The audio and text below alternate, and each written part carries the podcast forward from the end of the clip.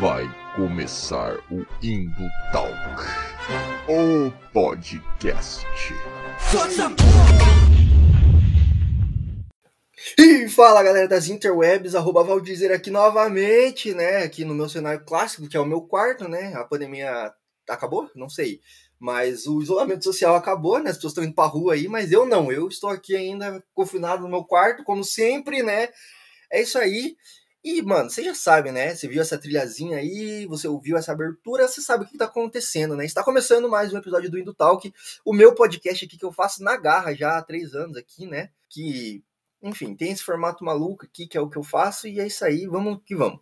Esse vai ser um mais um daqueles episódios teóricos, assim, que eu gosto para um caralho de fazer, tá? Porque eu sou meio nerdzão, assim, então eu gosto de entender as paradas, eu gosto de pesquisar e tal.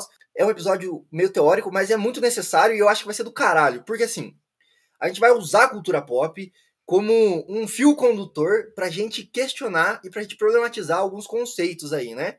claro, como uma desculpa para te doutrinar aí, né, na boa e velha é, ideologia esquerdista, né, anticapitalista, que é tão necessária. Vamos junto, vem com nós aí, que hoje a gente vai te doutrinar aqui. Tem um convidado aí que vai jogar a juventude aí na teta do marxismo, né, se tudo der certo. Então, hoje a gente vai falar do quê? Sobre soft power. Isso aí mesmo, um termo é, abrasileirado, né? Veio aí do inglês. E o que, que significa isso, né? é um termo das relações internacionais, da política, até da sociologia, assim, é, mas que, por mais que a gente não saiba, ou por mais que muita gente não entenda, ele está muito ligado, assim, à cultura pop. E, então a gente vai no cinema, a gente assiste nossos animinhos, assim, né? A gente lê nossos gibizinho e acha que não tem política nenhuma, cara. Pô, leva engano, cara. É, a cultura pop é mais uma peça nesse tabuleiro aí de, de poder entre as potências do imperialismo aí, né? E tudo mais. E é isso que a gente vai falar hoje, né? Tô enrolando aqui, tá ligado? Para tentar mostrar uma erudição que eu não tenho, mas você sabe, né, cara? Eu não, não sei falar das coisas, eu não tenho propriedade, não tenho bagagem acadêmica nenhuma. O meu Lattes é ridículo, é zerado, tá ligado? A Capes quis remover o meu Lattes da plataforma, porque é tão ruim que eles não querem lá. E é por isso que eu trago pessoas que sabem, que estudam, que sabem o que estão falando. E hoje eu tenho aqui não só uma pessoa que eu tive o prazer, o privilégio de conhecer, mas como eu acompanho e admiro o trabalho nessa internet aí de meu Deus, que é, eu vou chamar ele aqui, que é o Orcs do História Utopia. Fala aí, Orcs, como é que você tá, meu bom? Oi, queridos, tudo bem? Prazer, aqui é o Orcs do História Utopia. Adorei a abertura, por sinal, me sinto, me sinto uma celebridade, assim. massa, massa. Tava comentando com o Orcs antes de começar a gravar aí que eu que eu, graças ao algoritmo aí, eu, eu, agora eu comecei a gostar do algoritmo aí, caí na, no canal aí do Orcs, né, do História Utopia, caí lá, na, na verdade, no canal do, da Soberana TV, né, que é um coletivo muito foda, cara, de, de comunicadores de esquerda, né, comunicadores, posso falar marxistas? Orcs? 100%, marxista-leninista. Marxistas-leninistas, né? Então, que é uma galera aí que tá debatendo aí as problemáticas do capitalismo, que é uma galera que tá Cara, vocês hackearam um algoritmo muito foda, assim, cara. Porque vocês pegaram o YouTube, que é essa máquina aí de ideologia, e estão metendo marxismo-leninismo pra juventude, mano. É isso que nós precisamos, cara. Então, tô muito feliz. Pra quem não sabe, né, só pra contextualizar, é um, um, coletivo, né? A gente já tentou pensar sério o que, que é, são termos engraçados, mas é um, é um coletivo, pessoas que se unem por uma causa, né? e nasceu como coletivo de streamers, mas hoje a gente dá pensando em outras coisas, né? Somos um coletivo de produtores de esquerda, de marxista-leninismo. E fico muito surpreso que a galera conheceu a gente pelo YouTube, assim. Vou ser sincero que eu não tinha visto gente do YouTube até então. Fico muito feliz que tá chegando uma galera. Legal, legal. Eu, eu acompanho lá, tô vendo. Eu caí pelo YouTube, né? Tava comentando aí, não consigo acompanhar a Twitch, né? Tento fazer até umas lives na Twitch, assim, mas, cara, o, o universo da Twitch é um universo caótico, irmão. É um universo foda de entrar. Mas acompanhei pela, pelo YouTube aí, e aí achei do caralho, assim, acho um, um, trabalho foda de vocês, assim, realmente. E vou deixar o Ark se apresentar, né, o que, que ele faz e tal, é, qual que são as formações dele, por que, que ele tá aqui hoje é, falando pra gente sobre soft power, né, então... Manda ver aí, Orcs. Tá, vamos lá. É, academicamente, nessa parte mais burocrática, eu sou formado em História pela UFRJ, lá no. Sou aqui de São Paulo, mas fui fazer faculdade no Rio de Janeiro, né? E apesar de ser uma linha de história com licenciatura e tal, eu fui muito para a linha de audiovisual. Sempre gostei muito de audiovisual. É, terminei a faculdade e comecei agora a fazer um curso de cinema e TV, então minha linha sempre foi essa, né? Então misturava história audiovisual, sociologia, a gente pega tudo isso. E aí acabei caindo em soft power e outras questões que vai para relações internacionais, né, que nós vamos abrir. Mas também tinha que entender que como o audiovisual, que no final das contas é uma indústria, né, como a indústria do audiovisual, como ela atinge a gente como sociedade, o que a história tem para dizer sobre isso, assim. E aí, enfim, é uma base teórica que a gente consegue ser bem ampla, dá para analisar, na verdade, qualquer coisa, pode ser quadrinho, pode ser música, pode ser dança até, inclusive, e ver como que isso atinge a gente, porque atinge a gente mesmo a gente não notando. Essa é a parte interessante. É isso que é. Eu, eu sempre falo aqui, né, no, nos conteúdos que eu faço, assim, que Hollywood é uma fábrica de ideologia também, né, tá ligado? Então tem uma ideologia. E assim, geralmente quando a gente questiona, assim, né, a gente tá exibindo a nossa ideologia, né, de esquerda, assim, né, anticapitalista e tal. É, tô entrando mais agora no, no mundo marxista mesmo, né, para me dizer um marxista, assim, né, um comunista e tal. Mas assim, quando a gente questiona e põe esse ponto de vista, a gente é taxado com a, ah, vocês têm a ideologia de esquerda, né, e tal. Mas assim, todo mundo tem ideologia, tá ligado? E se você tá consumindo um bagulho que a galera tá falando assim, não, não tem ideologia. Ou assim, a galera que fala isso, ou é ingênua, né? Ou tá tentando te fazer de trouxa, basicamente, né? Tá tentando te vender um bagulho que não tem ideologia, sendo que não existe, né? Tá ligado? Tem uma, tem uma frase que eu gosto, que acho que é pra abrir esse programa interessante, que nós vamos falar muito de ficção, né? A gente acaba falando muito de filme, de, de música também, que pode ser uma forma de ficção. E uma coisa que a gente vai estudar isso mais pra frente, galera, fala tipo assim, porra, você tá gastando seu tempo aí para falar de desenho, você tá gastando seu tempo aí para falar de Marvel, para falar de, de bonequinho, né? É só desenho. A galera sempre fala assim, mano, é só desenho, é uma história, é ficção. E tem uma frase que eu peguei na faculdade que eu gosto muito que é assim, toda ficção, toda, você pode pegar toda a ficção da humanidade, ela foi escrita por um ser humano que existe ela foi escrita por um ser humano que tem pensamento político, que tem objetivos políticos. Às vezes isso é óbvio, então tem obras que são claramente com viés político, outras são de subtexto que a gente fala. Mas não existe uma ficção que sai da Terra. Toda ficção é feita por um ser humano e todo ser humano é político. A gente não tem como fugir disso. Cabe a nós tentar entender, analisar e ver o que dá para tirar disso, ou você pode ser o que eu falo, o nerdola que desliga a cabeça e quer ver Transformer. E Transformer é político pra caralho, por sinal. Tá? Transformer é. tem bastante coisa interessante ali. Mas tem sempre essa discussão do cara que quer só ver lutinha, anime tem muito isso, né? Só quero só ver lutinha, quero só ver porrada e não quero que ninguém fale de política, mas a política tá lá. Total, total, né? É, só abrindo um parênteses aqui, é, antes de entrar na pauta mesmo, eu sou desse nauta, né? Dá pra ver e tal. mas, é, cara, eu gostava muito da Liga da Justiça, né? Quando eu era mais moleque, assim, mais piado, rolava no SBT, assim, Liga da Justiça, Super Choque e tal, eu achava do caralho, assim. Chegava da escola ia correndo ver, assim. E aí eu fui rever de volta agora na HBO Max, né, que, que, que tá rolando aí, todo, todo esses desenhos, assim.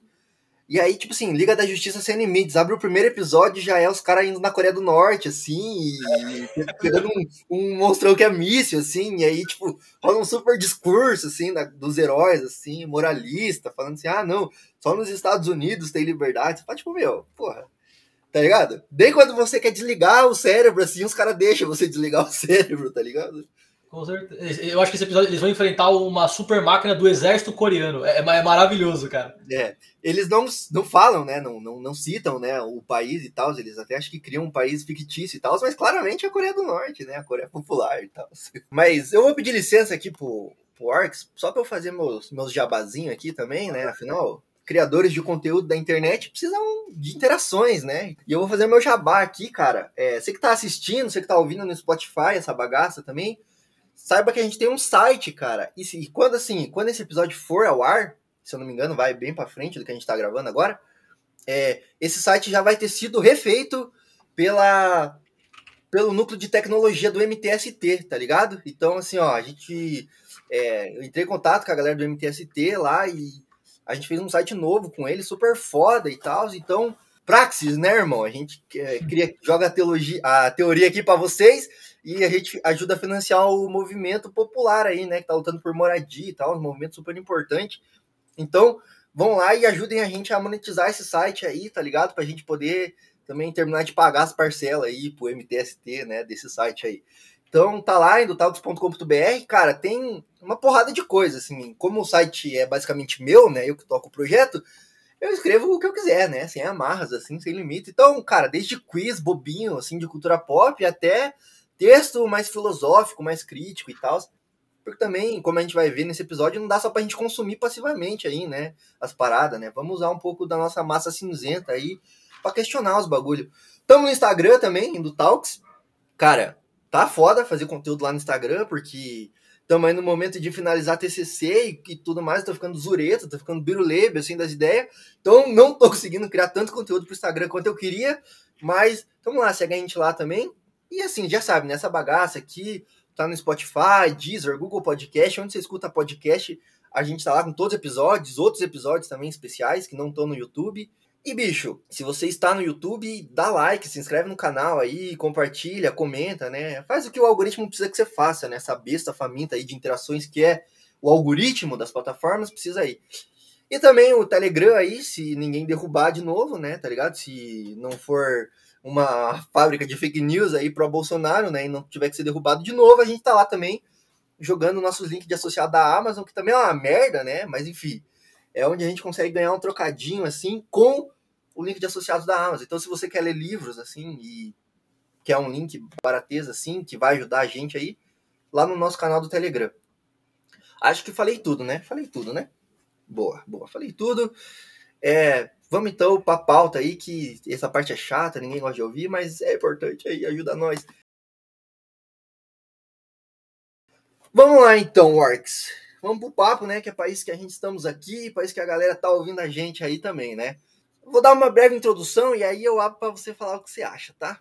Tranquilo, é, Soft Power, é, eu fui pesquisar, tá? Porque também não é uma praia que eu domino, assim, né? É, é um termo usado pela primeira vez, pela minha pesquisa aqui, pelo professor Harvard Joseph Nye, no final dos anos 80, no contexto da Guerra Fria, né? E em seu livro de 2002, Soft Power, The Means to Success in World Politics, né? É uma expressão utilizada na teoria das relações internacionais para descrever a habilidade de um corpo político, um Estado, por exemplo, para influenciar indiretamente o comportamento ou interesse de outros corpos políticos por meios culturais ou ideológicos. Então é uma forma, assim, tem o hard power, que é o poder das armas, né, basicamente, né?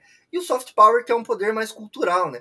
Tá muito em voga agora com, com a parada aí da guerra na Ucrânia, né, e tudo mais da Rússia aí, né, falar de hard power, né, que são as potências militares e nucleares e tal. Mas tem o soft power também, né, que até onde eu entendi assim é esse poder ideológico da cultura, né? Você chegar nos lugares assim implementar um McDonald's e vender o sonho americano, né? Uma parada assim, né? Pelo que eu entendi. Então, o, o hard power ele é, o, é botar um míssil na frente do lugar mesmo, ou literalmente invadir um lugar, né? Mas, por exemplo, a, a, crise dos mísseis que a gente fala na década de 50 era um míssil na porta de, dos Estados Unidos. Isso também já é um hard power, né? Tem a ver com a parte militar e de bélica. E o soft power, que não tem tradução, né? Eu, eu, seria, sei lá, poder suave, mas eu, eu não gosto desse termo, mas não tem uma tradução prática mas é justamente isso. Como que eu posso atingir aquele país? Não precisa ser o seu inimigo, pode ser o seu aliado, por sinal também. Como é que eu posso atingir um outro país sem parecer que eu estou atingindo ele, fazendo uma coisa de chavada, né? Então, a gente fala muito que, a, na verdade, a maior máquina de soft power é o cinema, desde muito tempo já. Eu gosto muito do. Humberto, Humberto Eco fala que o cinema é a maior máquina de produzir mentira da história. Eu gosto muito desse, dessa frase, é maravilhosa. O, o cinema é muito forte. A gente vai dar uns exemplos aqui de como todo um conceito que a gente tem sobre um povo, uma etnia ou alguma coisa vem do cinema e está errado, né? Mas a gente pode falar de propaganda também, é, incentivar, por exemplo, rádios locais do, do, próprio país adversário, uma rádio que é negacionista, uma rádio que é contra.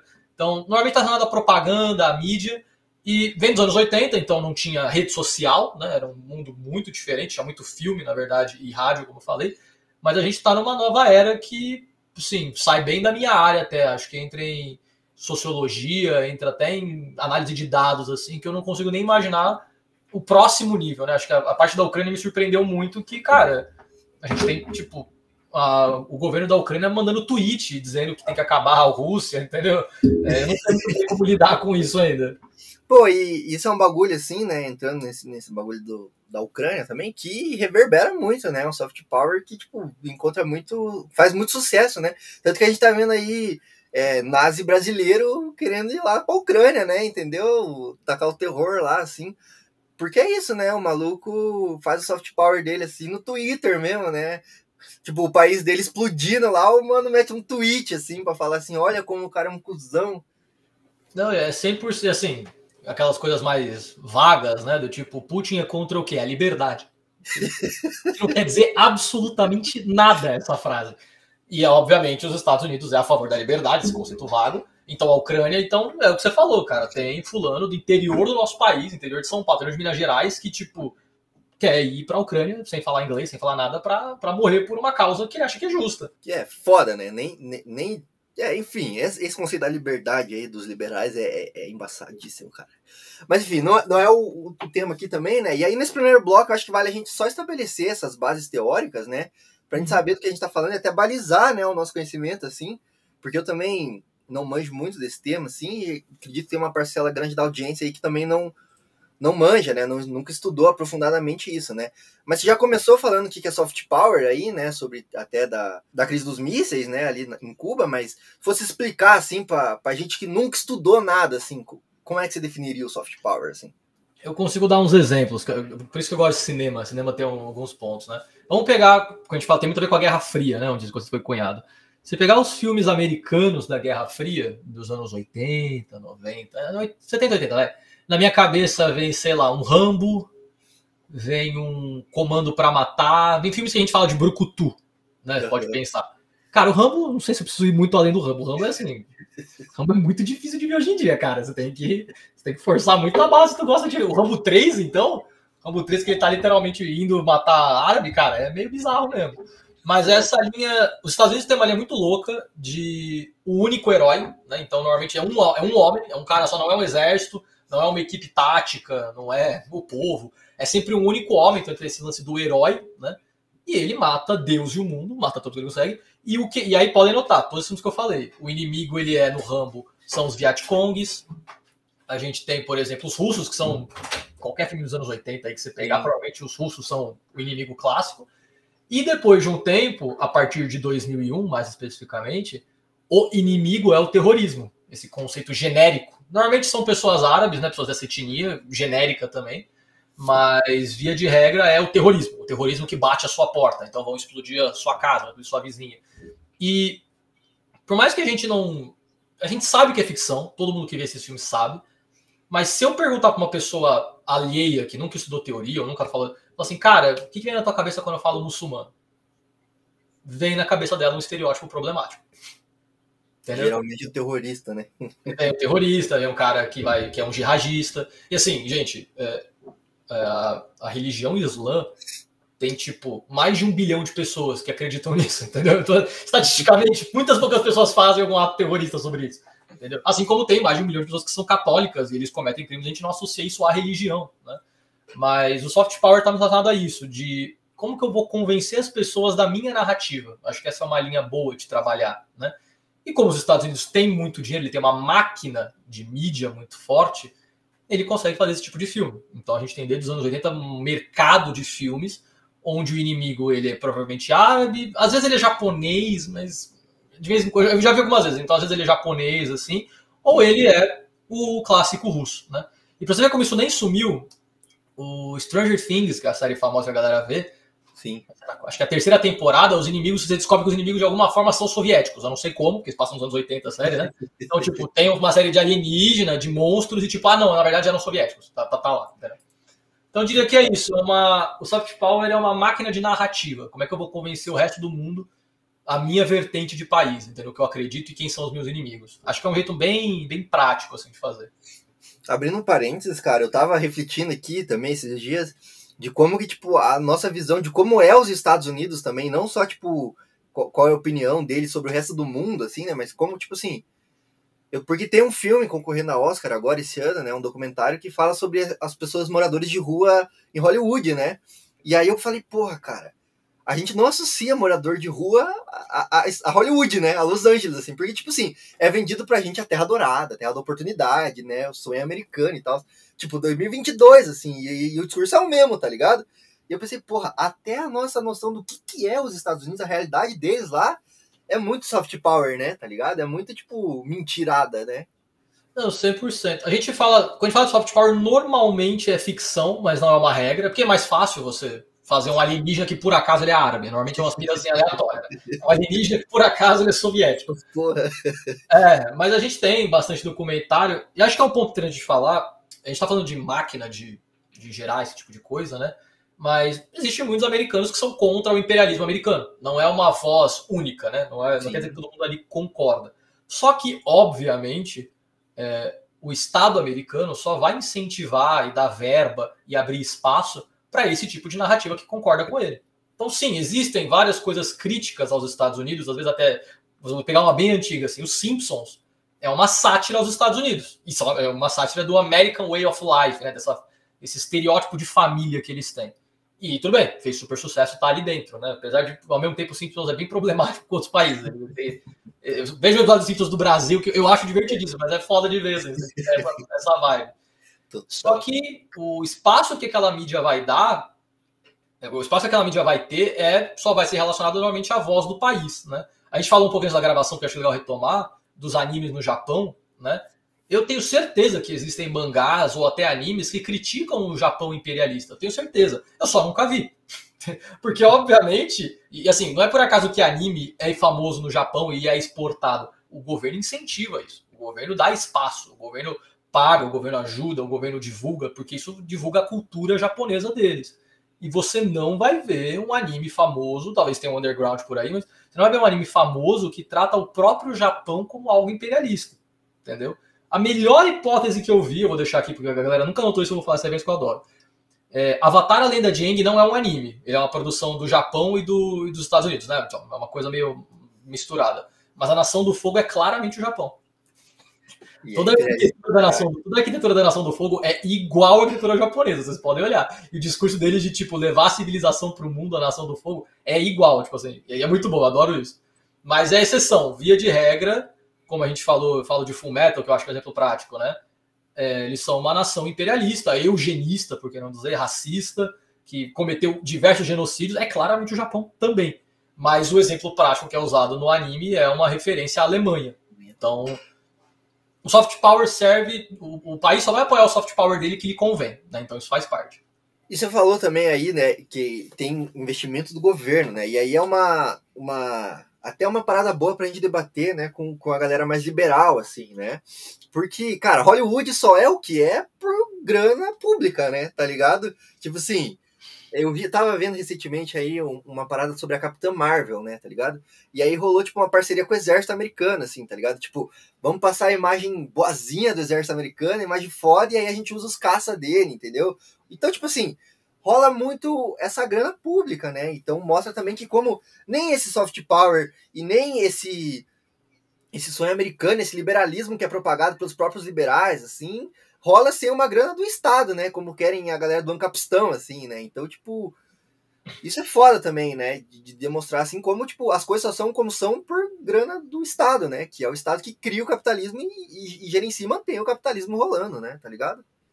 é muito louco. Isso é uma pirâmide liberal, né? Interessante. O liberal ele acha que tipo, o Estado investir em alguma coisa é literalmente ele jogar dinheiro no produtor e falar: Tó, isso aqui é dinheiro público, suave do povo, pega ele e faz um filme. É o único do Estado investir. Cara, tem muitas outras questões que entram nisso. Você aumentar o imposto de um produto no exterior, você vai incentivar as pessoas a comprarem o seu produto dentro do seu país. Isso é um conceito básico de economia. Não se economia para saber isso. Os Estados Unidos eles têm todo um projeto de fomento deles mesmos, a própria indústria deles. E assim, gente, fazer filme tem que ter câmera. Para você ter que ter câmera, você tem que ter técnico da câmera, tem que ter o metal para fazer a câmera. Eles fazem todo um processo para que isso seja produzido lá dentro. Não você tem que comprar uma câmera da China, entendeu? Até porque a, de todas as indústrias que nós vamos falar aqui, né?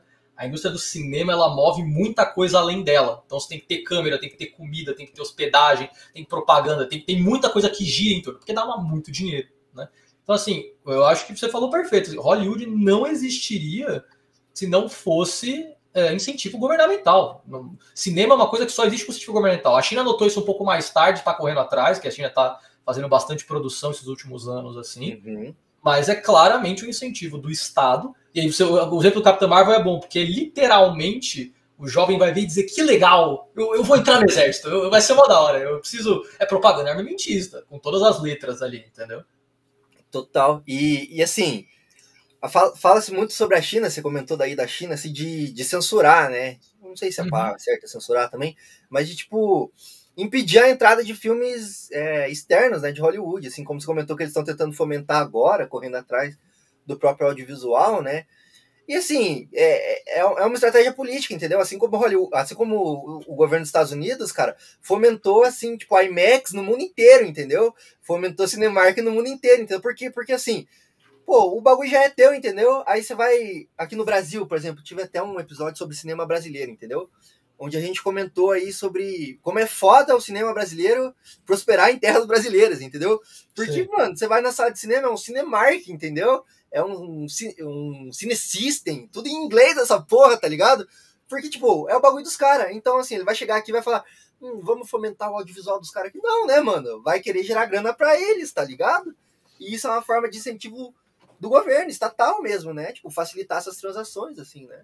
O, o exemplo do cinema que você falou é maravilhoso, que os últimos, para quem, um pouquinho rápido uma história do cinema do Brasil, mas é bem rapidinho. Antigamente a gente tinha muito cinema de rua, né? E cinema sempre foi, por, por lei mesmo assim, sempre foi uma pira muito barata. Cinema sempre foi muito barato até pouco tempo atrás. E com os últimos anos só sobrou cinema em shopping. Provavelmente tem um cinema na nossa cidade, via de regra, ele é não shopping, acho muito difícil que não seja. E é tudo americano. É Cinemark, é Kinoplex, é alguma coisa. E aí o preço é o preço de shopping, então normalmente é já é uma coisa mais elitista. E o governo brasileiro, via de regra também, nunca apoia a indústria nacional. E aí aquela cena que você viu quando você estava no cinema, puta, estreia Vingadores, todas as salas de cinema passam Vingadores 15 vezes por dia, entendeu? Um filme chegar no cinema já é um milagre, um filme brasileiro, porque você tem que pagar muitas vezes para chegar até ali, tem que ser um blockbuster, mesmo que seja brasileiro, né? Você não vai ver um filme indie ali. E quando chega, chega por causa de um ator. Então, de Pernas pro Ar é um exemplo que eu gosto, ou filmes do Fábio Porchat, né? Você tem que chegar num nível muito alto de atuação para conseguir ir para lá. E acho que você, deu um ponto que eu não tinha pensado, mas é bem isso, assim, o, colocar cinemas no mundo inteiro e garantir o monopólio de distribuição de filme é uma forma de soft power, porque você só vai garantir que vai ter o seu, no máximo, um filme francês de Oscar aí, mas ninguém vê filme francês, então não faz diferença. é, mas no máximo é isso, de resto você mantém a parte baixa, tá ligado? E da China, eu, eu dar esse, ponto que comentou é importante de falar, que eu acho que é válido. É, a China tem essa fama de boicotar alguns filmes lá, lá, né? Então não vai entrar tal filme, não entra. E a Disney tenta.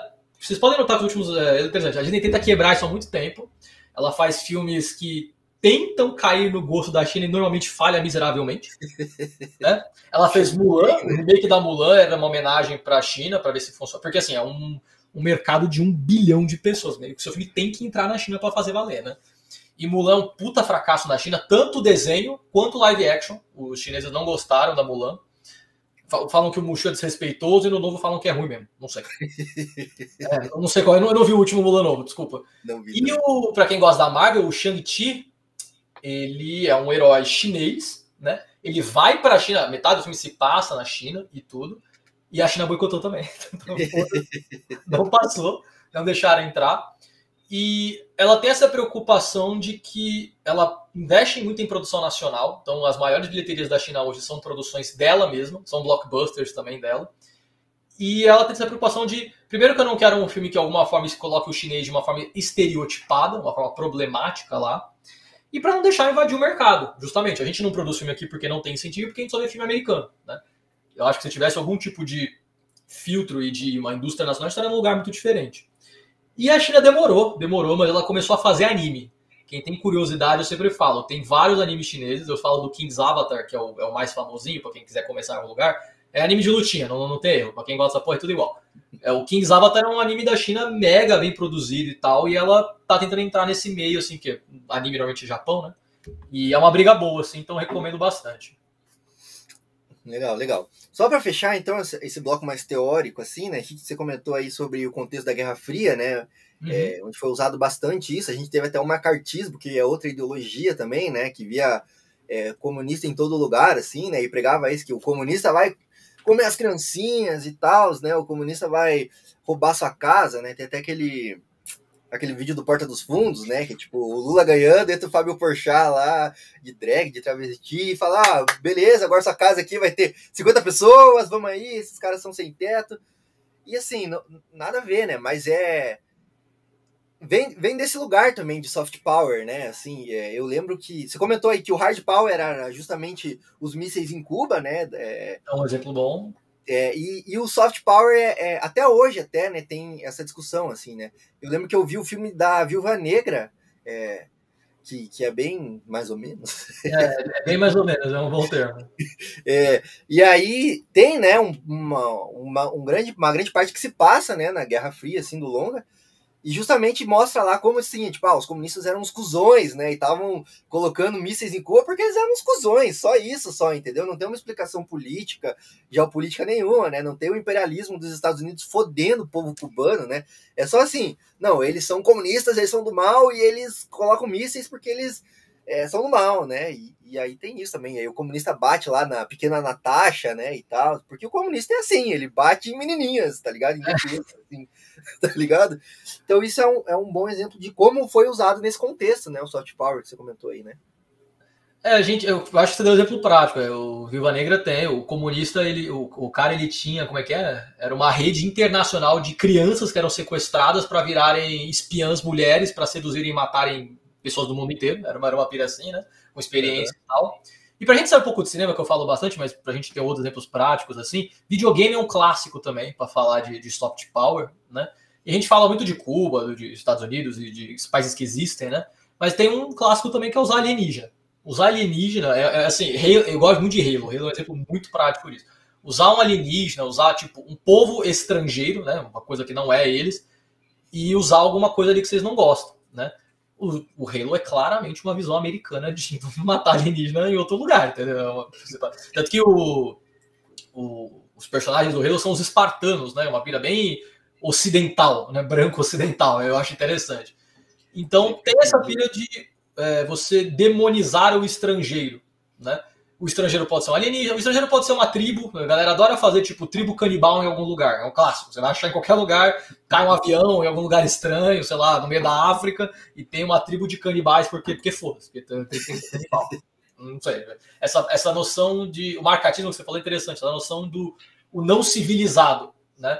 Eu sou homem, eu sou branco, eu sou americano, eu tenho tudo isso, e o próximo ele é animalesco, ele é tribal, ele faz coisas alheias à nossa sociedade. E o meu filme preferido, assim, de exemplo cru e nu disso é 300. 300, assim, é... O espartano, ele é o exemplo máximo do ocidente, né? Que ele é forte, ele é branco, ele é só homens também. Então, essa parte de... É difícil ser espartano, mas é necessário, porque a gente tem que vencer. E, cara, todos os persas do filme são bizarros. É uma galera com braço de, de lagarto, tem bode, é, são animalescos, né? É, são sujos, são tribais, são escravocratas, então. Apesar do nome ser soft power, não tem nada de sutil. Né? Eu acho muito claro. A parte sutil, assim, a, a ficção ela é muito usada para mascarar essas coisas. Então, a gente não botar literalmente um americano matando uma pessoa de qualquer outro país, né? A gente coloca um árabe, a gente coloca alguma coisa diferente, um alienígena, a gente coloca qualquer outra coisa para dar essa, eu não acho nem um pouco suave, né? Mas para o americano médio funciona. É, para algumas pessoas do resto do mundo funciona também, né? Sim. E você comentou aí, às vezes até colocam né, o soldado americano matando outras pessoas, mas aí ele, ele fica triste, né? E aí ele se arrepende. Então tá justo, tá ligado? O máximo ele descobre lá, tem, tem uma corrupção interna nos Estados Unidos, mas, mas tudo bem, mas, mas acontece, mas já passou. é isso, é isso. Não, bacana, né? A gente já falou um pouco também de como é que tá a discussão atualmente, né? Aí a gente vê vários soft powers, né? Porque geopolítica é um tabuleiro, né? De, de, de, xadrez, assim, né? E cada, tipo, país tem o seu interesse ou o seu desinteresse, né? No caso da gestão atual do Brasil, aí é claramente um desinteresse, né? Por esse jogo, assim, mas cada país vai ter o seu interesse, né? A gente fala aí da Ucrânia, né? E, e da Rússia, assim, o Putin tem os interesses dele também, né? Tá ligado? Tipo, sim, sabe qual é? E... Mas então, a gente comentou sobre isso também, né? Tem aí o exemplo de, do K-pop, né? Que a gente falou, acho que até antes de começar a gravar, né? De, é, da Coreia do Sul, assim, que é um exemplo de soft power também, né? Você falou do, do Japão. Então, atualmente, esse, é, como é que tá essa discussão, assim? Cara, K-pop é um bom exemplo. Eu vou ser sincero, assim, eu, eu não escuto K-pop, eu não tenho ninguém próximo que escuta, tá? Eu tenho uma pira que talvez eu devesse experimentar algum dia. Mas o K-pop é um exemplo interessante porque, volta do que a gente já falou, assim, é, é uma coisa meio de boy band, de música, uma coisa de jovem, vamos dizer assim. Cara, a Coreia do Sul, ela apoia, assim, em todos os sentidos concebíveis. A Coreia do Sul de verdade injeta grana em K-pop, assim, para fazer propaganda, para fazer turnê, para incentivar o estilo, né? Você não tem que incentivar é, a banda, mas você incentiva a cultura. Você quer fazer uma escola de dança, você quer ser o próximo, né? O cara, assim como no Brasil a gente incentiva você a ser mais cantor de sertanejo, por exemplo, do que de outras coisas, né? Mas cantor de sertanejo envolve uma galera meio da barra pelada de vez em quando. Mas o K-pop é um exemplo bom, até porque a gente não vê tanto a Coreia do Sul fazendo esse tipo de abordagem, né? E abordagem jovem, né? E quando a gente fala de jovem, chega, quando a gente fala de anime, por exemplo, e tal, né? E K-pop e tal, é um nível até mais interessante porque a gente tá falando de, mano, você tá fazendo soft power com criança de 13 anos. Você abre o Twitter, eu, isso pelo menos assim, você abre o Twitter, você vê K-pop pra caralho. Você vê gente de 15 anos que o sonho é ir pra Coreia do Sul, porque. Não sei porquê. Ir pra Coreia do Sul, porque tem K-pop lá. Não sei qual é a linha entre ir pra Coreia do Sul e fazer alguma coisa, mas. Japão, cara, você tá na internet enquanto assim, mano, você já foi xingado por alguém com foto de anime, entendeu? É isso, cara, é isso, isso é, isso é soft power. O cara nasceu no Brasil, mas o boneco preferido dele é, sei lá, o Seiya do Cavaleiros do Zodíaco, é alguma coisa assim. E o sonho dele é ir morar no Japão porque ele viu anime. É, é, é bem literal, assim, né? E, e, o anime tem um dado interessante, legal, que eu acho interessante também, que é o primeiro que o K-pop ele vem de padrão de beleza. Vocês podem notar que a galera do K-pop não acho eles bonitos nem feios, porque é uma questão pessoal, mas os caras do K-pop são todos iguais. Então eles vendem um padrão de beleza sul-coreano? E um anime, um clássico que você vai pegar em anime aí, quem gosta mais, cara, é, anime tem muito uma pilha de colégio. Você vê muito anime que tem colégio, a, a, a, maioria eu diria, né? Então você vê as menininhas com aquela saia padrão de colégio, aquele padrão de colégio que eles têm o clube de alguma coisa, o clube de outra coisa, né? Eles têm os igual os Estados Unidos que tem os armários, né? E assim, se você gosta e você já foi mais jovem, você quis estar nesse lugar. Quando eu era criança, eu queria ir para os Estados Unidos para ter um armário. Porque eles tinham aula de, sei lá, eletiva de marcenaria. E eu falava, olha que legal, eles têm eletiva de ah, é. marcenaria. Um clube de, de, de arco e flecha. Clube de, clube, de, clube de debate. E, tipo assim, isso aí tem, tem no Brasil clube de debate, não é tão difícil de achar. Mas o, o Japão, ele vende muito essa linha da, da escola, que eu acho muito interessante também. E uma, uma característica interessante do Japão, para fazer o contraponto com os Estados Unidos, eu falei que os Estados Unidos eles usam muito o símbolo do herói, né? Então é um cara sozinho que vence exércitos. Uma coisa diferente do Japão que vocês podem notar, o Japão ele faz uma pilha que eles não incentivam tanto a individualidade. O Japão é um país que incentiva muito trabalho em grupo, dependendo da situação, né? A maioria das coisas que bombam no Japão tem a ver com grupos de personagens, tipo Power Rangers. Power Rangers, para quem não sabe, é um Super Sentai, é um clássico do Japão, né? Normalmente é um grupo que vence através da cooperação. É, é uma pegada, tipo, é uma noção cultural completamente diferente da americana, né? Então você vai ver anime também, cara, a maioria dos animes são pelo menos um grupo, né? Um trio, que Naruto é um trio, essas porras assim. Tem sempre a figura do sensei, do professor que vai ensinar. E volta no que eu falei, é exportação de, de método de cultura, exportação. O, o, o desejo deles é você querer viver lá, ou pelo menos apoiar eles numa guerra, né? Que é uma coisa que vai acontecer provavelmente. Bom, então entrar aqui já num, num, segundo bloco, onde vamos tentar analisar mais um pouquinho mais profunda é, é, essa relação entre a cultura pop e o soft power, né? A gente já falou, tudo que a gente já falou aqui é basicamente a relação entre a cultura pop e o soft power, né? Uhum. Porque não tem cultura pop sem soft power, né? Vamos, vamos colocar assim. Né? Basicamente. Né? e aí, cara, eu, como eu falei aí, eu sempre digo que Hollywood é uma fábrica de ideologia. E assim, essas ideologias é, não, não são neutras, né? É, geopoliticamente, assim, elas atendem uma agenda bem específica, né? Que é americana, dos Estados Unidos ali. E, e isso tem tudo a ver com soft power, né? E aí, você já comentou aí, mas qual que é a, a relação, onde que começou, assim, é, se, se dá para traçar uma origem, uma gênese, entre a cultura pop, Hollywood e o soft power, assim, qual, qual que, da onde vem essa relação, assim, histórica? Quando a gente, bom, uma, uma boa pergunta. Quando a gente fala de, de cultura pop como todo, daria para voltar assim. Se a gente falar dos quadrinhos de 1930, já tinha soft power ali, né? O, cara, todo mundo viu na escola no momento que a, a capa do Capitão América do número 1 um, ele dando um soco na boca do Hitler, né? E, só, só de interromper, só para fazer um parênteses, você falou do Capitão América, é um exemplo clássico, né? Mas tem um que é pouco lembrado, muito pouca gente lembra, mas tem um do Capitão América que ele xinga um japonês na Segunda Guerra Mundial e fala: Eu vou te matar, seu macaco amarelo, velho. Isso é muito foda, cara. O Capitão América é um cara assim. É porque os filmes deram uma mega suavizada. O Capitão América seria um puta de um cuzão, né? O Capitão América é um cara muito difícil de resistir. O filme da Marvel dá uma quebrada assim maravilhosa, né? mas no quadrinho ele é um cara mais arrombado mesmo. Mas cara, é interessante, porque a propaganda sempre foi uma coisa bem antiga, assim. Se você pegar, na, Idade Média a gente tinha propaganda contra outros reis, não era em larga escala, né? Mas eu diria assim, quando a mídia do entretenimento pegou corpo, e aí a gente vai entrar. O quadrinho já é mais antigo, 1930. Mas, cara, os filmes dos cowboys de 1950 é um filme de heróis de uma história americana que eles pegaram. Pra quem não sabe, os filmes dos cowboys são muito inspirados em filmes japoneses. O Akira Kurosawa fazia filme de duelo japonês, em preto e branco, e o, os primeiros filmes de cowboys são inspirados nos, nos samurais japoneses, né? Essa pegada de duelo, os caras parecem olhando. Mas os cowboys da década de 50 já é um bom exemplo. E se fosse fazer antes, assim. A gente fala muito, normalmente, a, a máquina de entretenimento a gente fala dos Estados Unidos, né?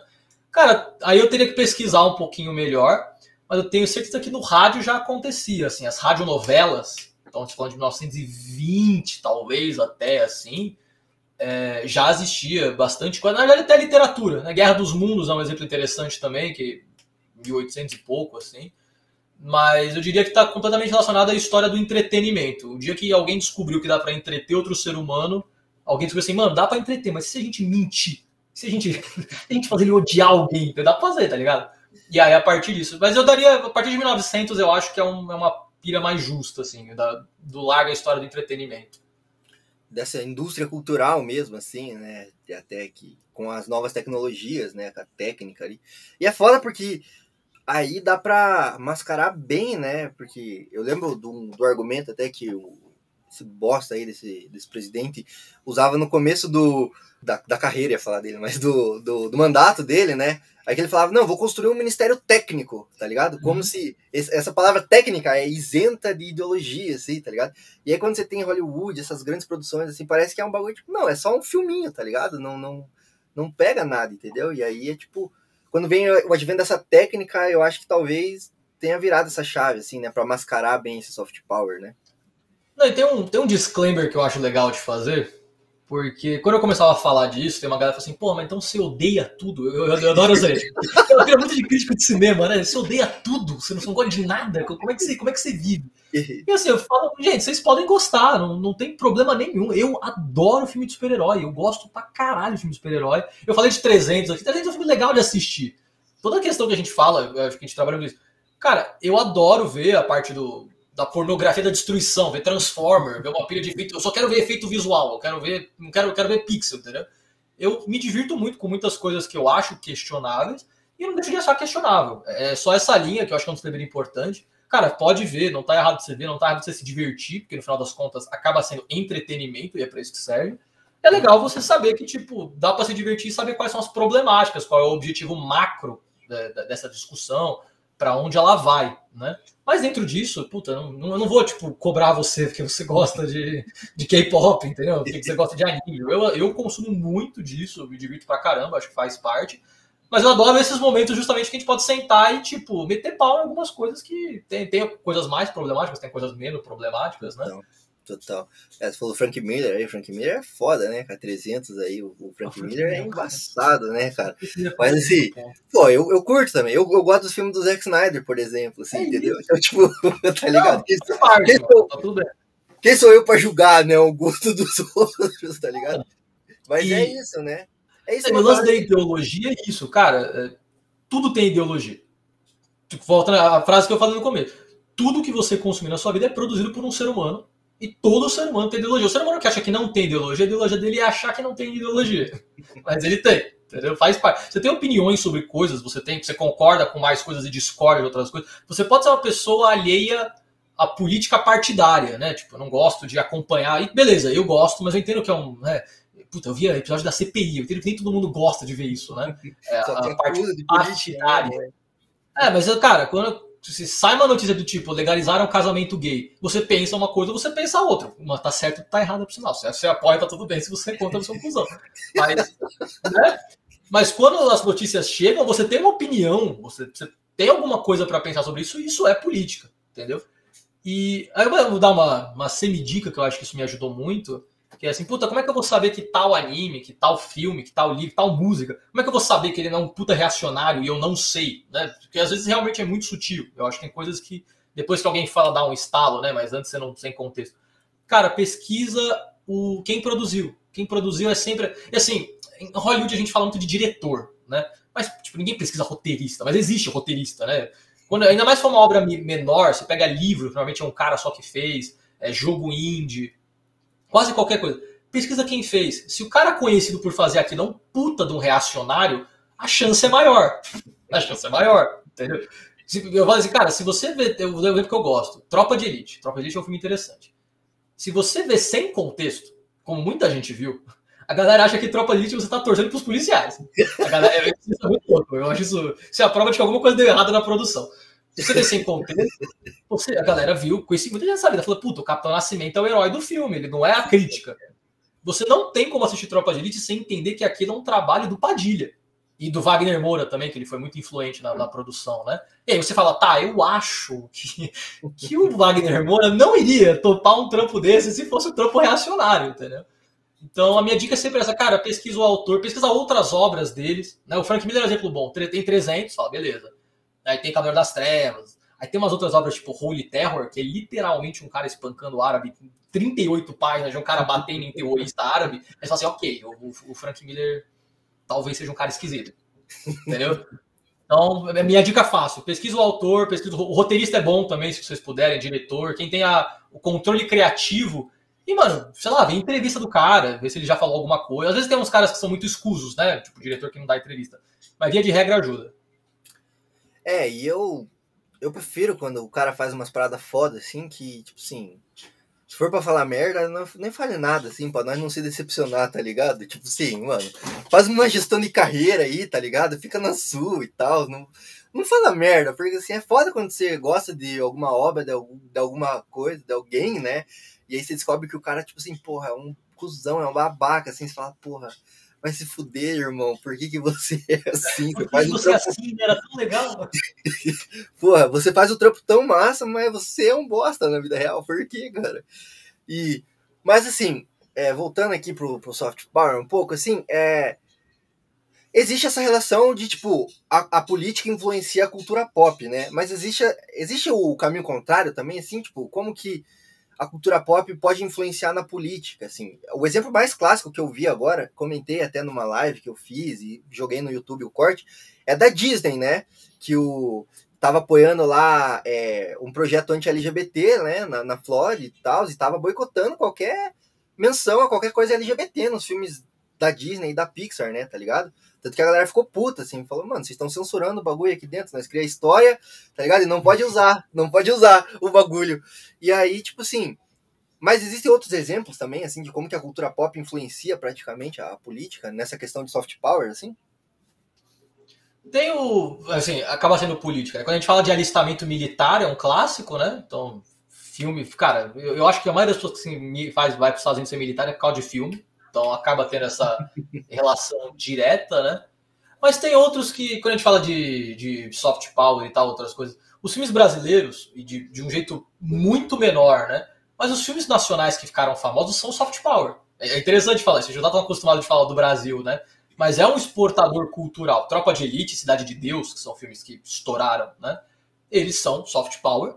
E eles mexem na cultura, na, mexem na política e na cultura, mas assim, todo mundo sabe que o Rio de Janeiro e, o, e São Paulo, assim, essas cidades grandes, têm problemas com tráfico de drogas e milícia e tal. Mas, de fato, Tropa de Elite, por mais estranho que seja Tropa de Elite abriu os olhos de muita gente.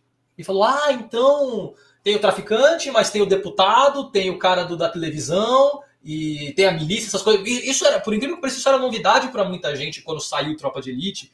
Cidade de Deus, as pessoas, todo mundo sabe que a favela pode ter cenários violentos e pode ter cenários completamente mundanos, como a gente tem na cidade, né?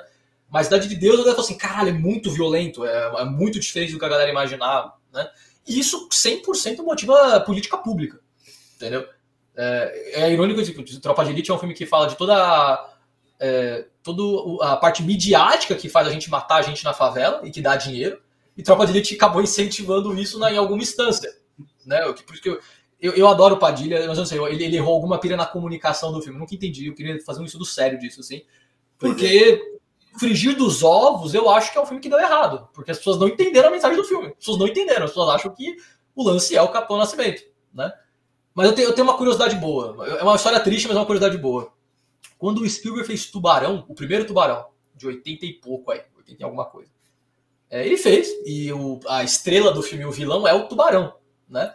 E a partir desse filme as pessoas entraram num pânico social, num nível de, de medo de tubarão que até ontem não existia, né? Que nasceram políticas de caça a tubarões. E aí o Spielberg ficou mega mal, essa história, essa história é uma viagem. O Spielberg ficou mal, porque, porra, o bicho não é um, é um animal, o bicho não fez nada. E o Spielberg, desde então, ele pega toda uma verba que ele tem por ano e ele dá para instituições de salvar tubarão, porque ele matou metade dos tubarão do planeta. Por causa de um filme, né? Então, assim, o... é muito louco, né? Porque a gente tá falando de filme e de política pública, né? Mas o imaginário popular, no final das contas, é alguém que vai votar, é alguém que vai é, votar um policial na política, um senador, ou vai só, tipo, o que a gente chama de pânico moral, né? Então, acho que seu exemplo é prático. Tipo, os comunistas querem comer as nossas crianças. Se, se, o comunismo vencer, vai ter exposição de homem pelado em todo lugar. É, essa parte da, da moralidade. Para as né? crianças ir lá, né? Ver. Sua filha vai tocar homens pelados, esse nível de maluquice. Assim. Então, os filmes trabalham essa, essa imagética que, no final das contas, mano, esse cara vai votar em alguém. É, ele, ele vai, aí, você acha que um, americano vai votar num deputado que tem ascendência chinesa? dificilmente, entendeu? Dificilmente. Os americanos já não votam em gente negra, tá ligado? Então, assim. pois é. é. Ele provavelmente não vai votar num cara que, que vem de um país que não é o dele, não vai votar de um, um país oriental, um cara que é muçulmano. Essa galera tem menos votos nos Estados Unidos? Então, é interessante que. Eu acho que não existe tanto uma, uma coisa direta. Então, assim, aconteceu. Tirando o exemplo do Spielberg, né? Tipo, aconteceu e nós vamos ter uma lei direta sobre o filme mas a política e a cultura pop é retroalimentativa, né? A política dá espaço, a cultura pop volta e por aí vai. E aí, trazendo uns exemplos mais práticos, a gente já citou bastante, né? Mas queria que você explicasse melhor pra, pra gente aí como é que esses animes japoneses, né, é, são... Não sei se eu posso falar que eles são uma forma de imperialismo cultural, assim, não sei se está certo falar isso, mas são uma forma muito grande de soft power, né? E aí explicar o porquê que o Japão também é, é um país imperialista, assim, porque, tipo, é uma parada que assim, fala, né? Imperialismo é um termo mais amplo, vamos dizer assim. A China tem. Se a China é imperialista ou não, é uma discussão bem ampla, assim, se sincero, eu não sou especialista em China. É, um país pode não ser imperialista e ter ato imperialistas, enfim, por aí vai, né? Mas sem dúvida os animes são soft power chineses. Eu falei do, do King's Avatar aí, que é um exemplo prático, porque ele entra em outra pira que é a China tem um lance de, de pro player de jogo de videogame, né? Isso eu nunca vou entender também, é uma pira muito distante para mim. Mas a China, mano, os malucos botam time de LoL, time de CS, time da porra inteira, eles incentivam, né? E eu dou nesse exemplo porque o King's Avatar é um anime de um cara que é pro player. É tudo isso junto, né? E basicamente a China tem essa preocupação de combater o Japão, porque o Japão, quando a gente fala de animes, né? Existe anime no, na sul-coreano também, mas pouquíssimos. O Japão ele exporta anime desde 1950, eu acho que Astro Boy é considerado meio que o primeiro anime, assim, 1950. E o que a gente já falou, que o Japão nunca é o vilão da própria história, né? isso é muito difícil de acontecer. E a China tem essa. que a China tem um histórico muito problemático com o Japão, porque a China já foi invadida, né? Por, por centenas de vezes pelo Japão. O Japão é o grande inimigo ali. Acho que qualquer e, um ficaria puto nessa situação. É. e, vou dar um exemplo mais conhecido pela galera, para não ficar nos animes. O Bruce Lee, quando a gente fala de pessoas, né? Bruce Lee era um ator de artes marciais, chinês, tá? E que estourou. Todo mundo amava o Bruce Lee quando ele tava vivo. E aí a China incentivava aquilo. Falou, beleza, mano, você quer voar? Vamos nessa, dá dinheiro pro cara, faz um turnê, né? E tem vários filmes do Bruce Lee que ele questiona o Japão. Tem um que o Ian passou em live, o Ian do História Pública, ele passou em live uma vez um pedacinho, que o Bruce Lee vai para um parque é, no Japão, é um parque no Japão. E no parque tem uma placa escrito assim: não podem entrar no parque cachorros e chineses.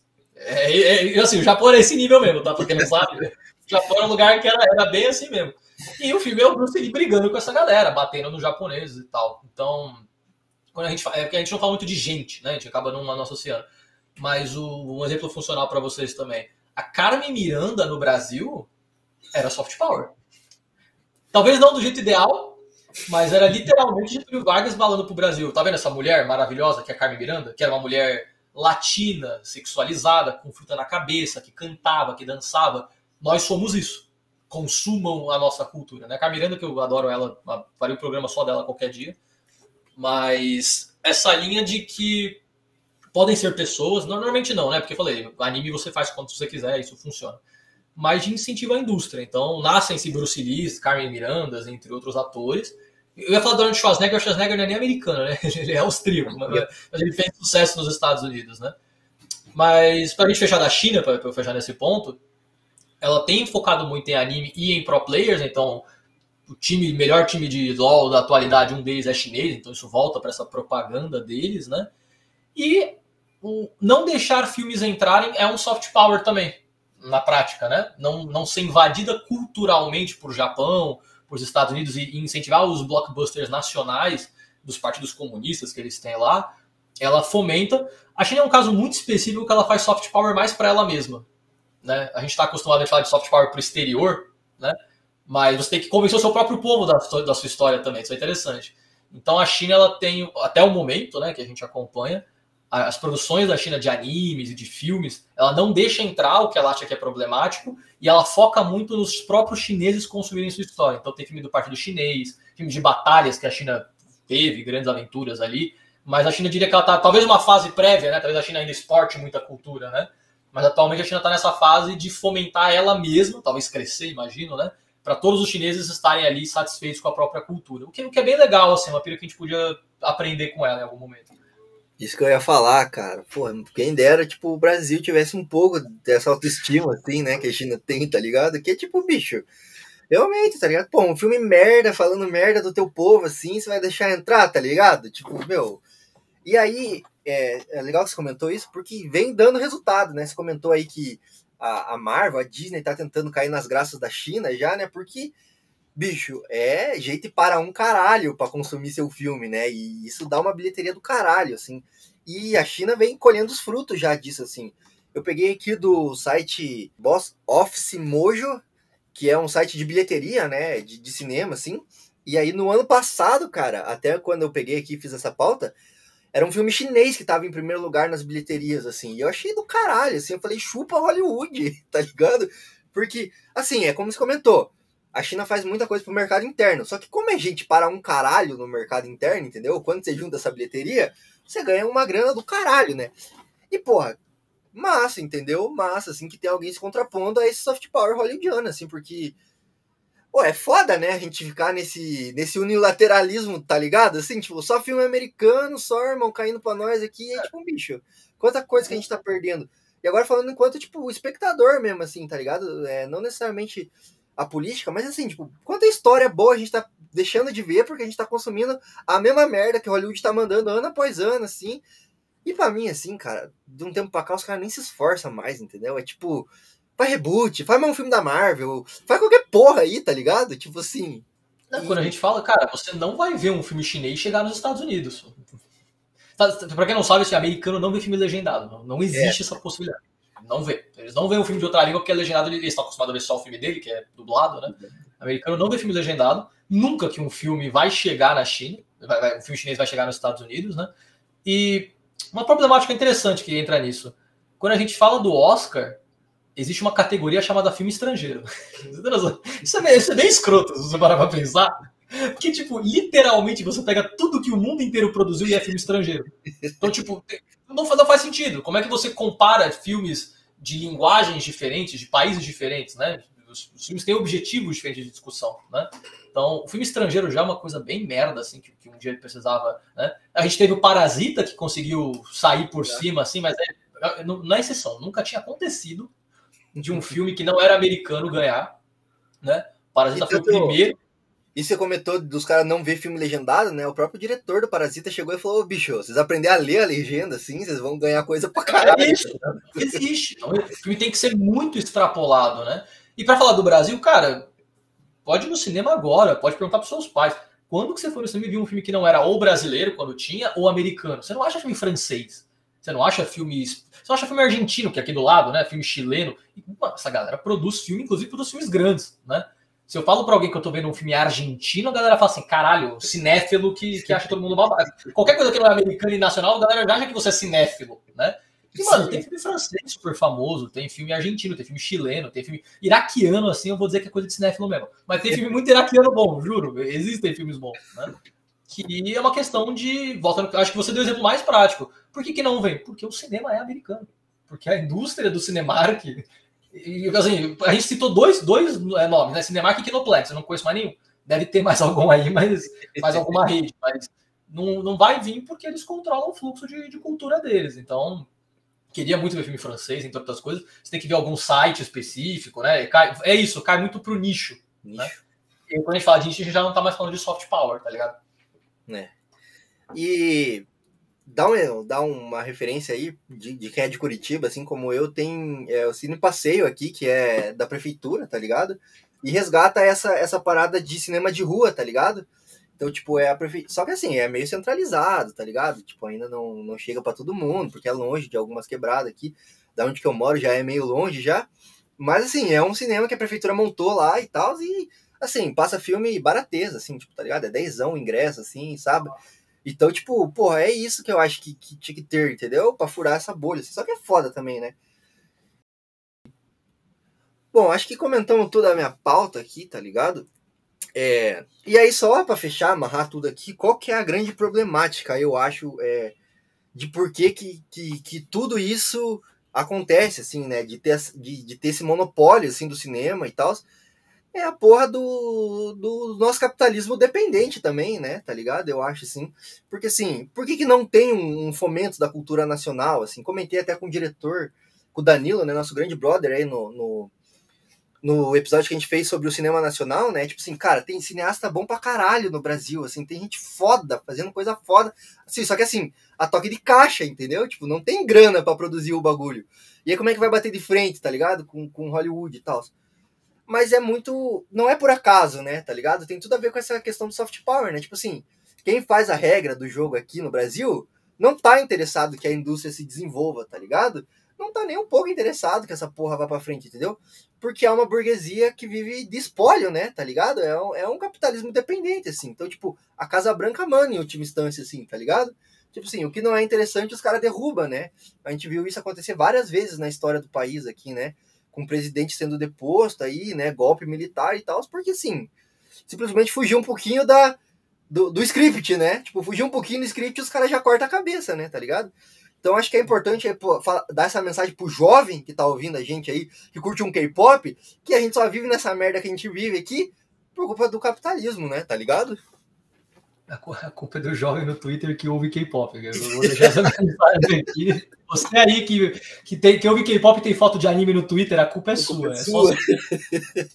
Mas é, eu tenho uma, uma notícia recente, assim, é, o que o soft power deu tão certo, né? Que por mais que eu apoie a Bruna Marquezine e acho que ela merece tudo de bom, a gente entende que sucesso é a Bruna Marquezine ter ido para um filme americano. É, é interessante isso, né? Eu, eu, espero que ela tenha a vida maravilhosa, acho que ela é uma ótima atriz, mas tipo assim, o sucesso é ela ir para um filme de super-herói americano, antes ela não tinha sucesso.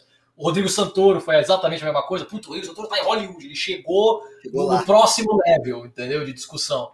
E, mano, eu não, não, vi esse episódio que você comentou, vou dar uma olhadinha do, do cinema nacional. A gente tem uma galera foda aqui. A gente tem muita gente bom. E assim, a gente, é, quando a gente vê, a gente vê um Tropa de Elite, um Cidade de Deus, né? um filme blockbuster. A gente tem gente que faz curta, que faz animação. Irmão do Jorel, para mim, é uma pira fora da caixa, assim, que é Muito desenho. Bom.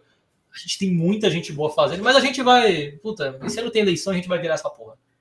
Isso aí, né? Isso aí e dar um exemplo aqui de casa, né? Aqui de Curitiba, que eu sou meio bairrista às vezes, assim. Mas é o próprio Cidade Invisível, né? Que. Uma errata da editora aqui, porque o apresentador errou, porque é burro. Você é burro, cara? Que loucura! Como você é burro? Eu disse ali Cidade Invisível, mas eu quis dizer Deserto Particular, filme do Ali Muritiba, que quase foi pro Oscar. Mas é isso só, valeu? Segue o episódio aí. Obrigado, amigo. Você é um amigo. Adeus, amigo. Tava... É daí? É daqui, cara. Foi feito aqui, pô. Essa porra é bom pra caralho, cara. E é foda. O diretor Ali, Ali Muritiba, ele não é curitibano, né, de nascença, mas ele vive aqui, mora aqui, então é nosso já, já era. e, assim, a produtora, tudo é daqui e tal. E, bicho, porra, foi indicada ao Oscar, entendeu? Foi estourar lá fora, ganhou Cannes, ganhou porra toda, né, irmão? Tá ligado? E é um filme muito bonito, muito tocante, que fala de uma realidade do povo brasileiro, tá ligado? Que não é necessariamente a favela, não é necessariamente é, violência, né? Mas é tipo, é uma história de amor, é uma história de autodescobrimento também, tá ligado? E, enfim, mano, tipo, e é foda. E aí, ó, o cara fazendo um, um filme foda pra caralho que para mim só não foi indicada a Oscar mesmo oficialmente por lobby, assim, dos caras lá fora, entendeu? Um bando de, de lobista e tal, mas o filme merecia total ir pro Oscar, assim. E, e é isso, tá ligado? E é isso. E aí, eu queria fechar então a nossa, nossa gravação aqui, fazendo algumas considerações finais, né? Você já comentou aí várias e várias vezes, mas repetir pro, pro jovenzinho, nerd, nerdola, assim, né, que tá ouvindo a gente, existe obra sem ideologia, cara? Não, gente, vamos, vamos na real. Existem obras com ideologias que você não bate o olho e vê. Eu acho que isso é um ponto importante, né? E, na verdade, aquilo ali é que a gente, a gente convenceu o jovem o contrário, convenceu que, tipo, política é ruim, né? A gente não pode... Tudo é política, rapaziada. Tudo. O quadrinho que você compra é política, o preço do arroz no mercado é política, entendeu? O jeito que a sua mãe te xinga é política, porque isso tem a ver com cultura nacional também, por incrível que pareça, entendeu? A roupa que a gente usa, o que a gente tudo é política, não tem problema. Eu de, de volta, né, acho que essa é a marca que eu sempre falo pra galera. Você pode discordar do, do, anime que ele fala de uma pira que você acha errado e você pode gostar do anime, não tem problema. Só saiba que ali existe um objetivo e uma política. E aí depois disso você faz o que você quiser. E aí também, tipo, por que, que é importante a gente analisar as paradas com senso crítico também? Que é uma, uma pira que eu tento fazer assim. E tipo assim, eu reconheço minhas limitações até de de, de linguagem e tal, estava tentando aprender como é que sobrevive na internet aqui, né? Mas, tipo assim, tento trazer um pouco dessa pira crítica também, né? De a gente não só ficar, ah, legal ver o filme, entendeu? Legal ler o quadrinho, mas, tipo assim, não dá pra gente cair naquela de tirem a política do quadrinho, tá ligado? Porque não tem, né? Tá ligado? Não vai existir isso, tá ligado? Então, por que, que é importante também a gente olhar as paradas com, com um pouco de senso crítico, às vezes? Não sempre, que senão você vira Bruleib, né? Se, tipo, se ficar tipo, uh, meu Deus. E é foda, você espana se você ficar, tipo, 100% ligado. Mas também, tipo assim, não, não, não desligar, né, o cérebro, assim, tipo, analisar as paradas com senso crítico também, né? Mano, faz bem. Eu, eu falo muito real, assim, é, conseguir criticar um filme, ver o que ele fala além dele, torna o filme muito melhor. Tem filmes que eu achava super medíocre e eu passei a amar o filme quando eu entendi qual era a, a ideologia do filme, para dizer assim, né? Melhora muito a experiência, de verdade. Tesão, tesão. E aí, bicho, é... não sei se tem muito o que a gente, enquanto audiência, fazer, né, diante desse soft power, assim, porque é um bagulho que extrapola até a ação individual, né? Assim, não é só, tipo, boicotar a Disney, tá ligado? E, tipo, tá ligado? Não, não vai resolver, sabe, sabe qual é? Ah, não vou mais ver filme da Disney. Tipo, porra, tá ligado? Os caras vão continuar sendo uma empresa multibilionária, assim, tá ligado? Ah, mas, mas, tem algum, algum ponto de ação, assim, que a gente pode, pode fazer a partir disso? Cara, eu acho que esse episódio é um ponto, sendo muito sincero, abrir para discutir, entendeu? Sejam, sejam honestos, troque, procura crítico de cinema se você quer essa pira mais, né, de, de YouTube, mas não precisa ter, mano, troca ideia com seu amigo, fala, mano, o que, que você achou disso aqui? É, entendam que existe a política, sejam críticos. Cara, se você tiver muito afim, incentiva o cinema brasileiro, tipo, mas eu sei que isso é foda. Então, tipo, procura uns curta para assistir, procura diretores menores. Eu sei que isso é muito underground já, a galera não vê curta.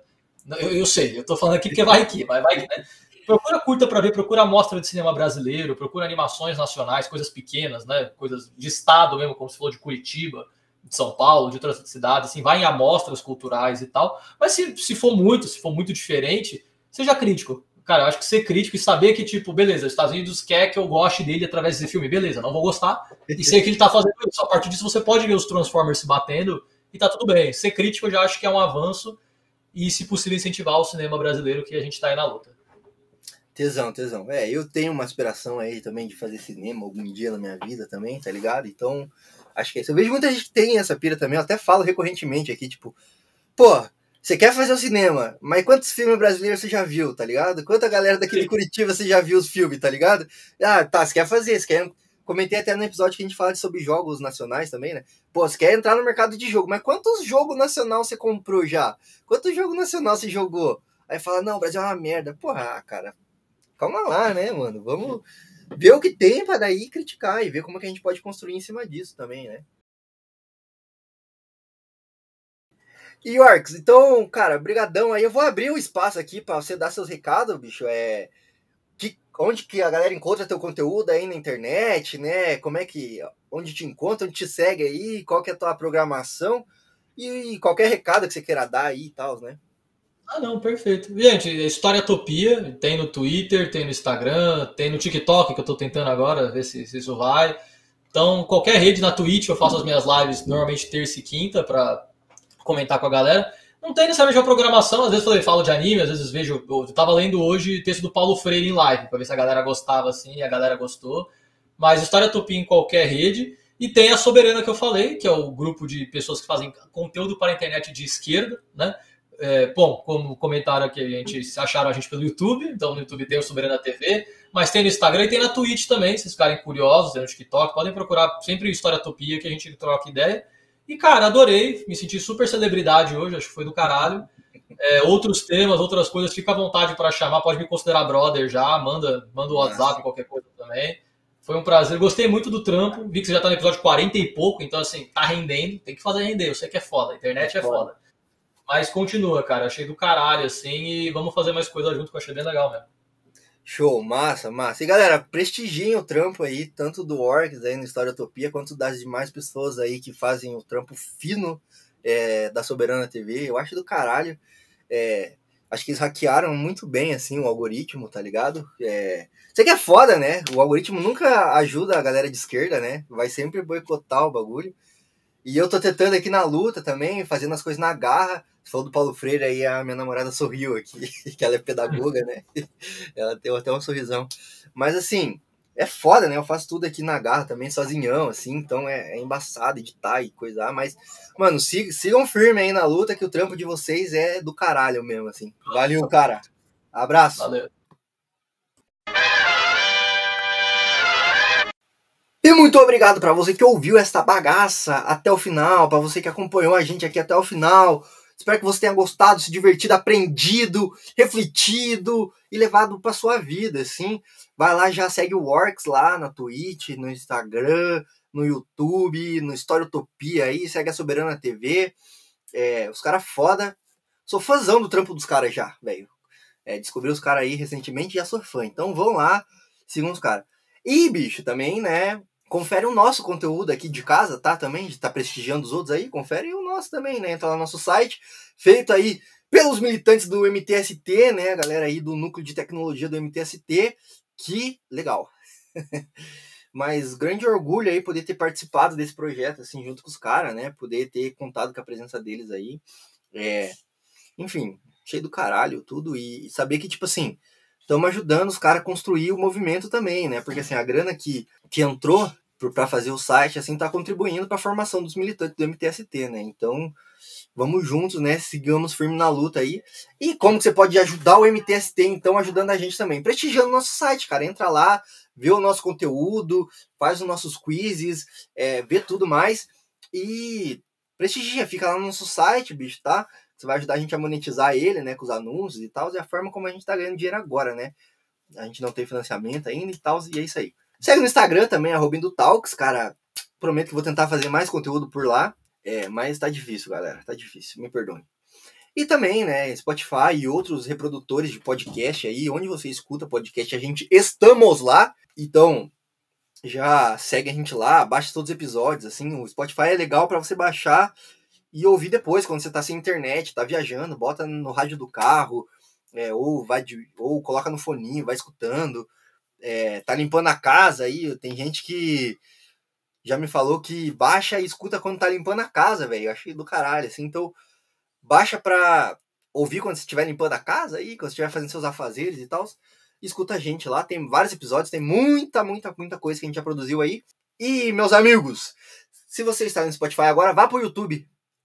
Vá pro YouTube lá. E se você está no YouTube, fica no YouTube e dê seu like, comenta aí sua opinião, né, respeitosa, o que, que você achou desse podcast, concorda, discorda, ficou brabo que a gente chamou você de nerdola?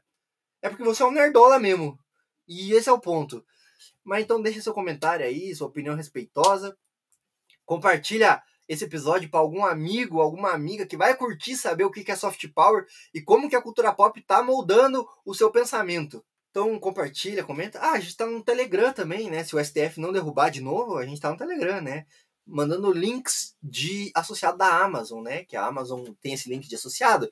Que a gente manda o link do, do livro, do quadrinho, de qualquer coisa que tem na Amazon. E aí, se você comprar pelo nosso link de associado, um trocadinho, uma merrequinha, centavinhos disso, vem pra gente. Sim, a gente é Uber digital. A gente é Uber digital aqui. Mas é, é o que temos para hoje, né? Enquanto, enquanto que o Partido Comunista Brasileiro não tomar os meios de produção e não estatizar esta bosta aqui dessas redes sociais, é assim que a gente consegue ganhar dinheiro, né? Então, é, vamos juntos, né? Ajuda a gente aí, financiando esse podcast aí, que dá um trampo do caralho fazer. É, mas eu acho que é bem legal, espero que vocês gostem, vocês tenham gostado. E vou parar de falar, tá? Porque acabou o episódio. Eu só tô enrolando vocês aqui para vocês engajar no conteúdo, né? E para pagar horas aqui pro YouTube, né? Para monetizar o canal. Tá certo? Então, é isso aí, pessoalzinho. Se cuidem, continuem se cuidando aí, continuem cuidando dos seus, se organizem, vamos derrubar o capitalismo. E é isso aí. Um abraço e até a próxima.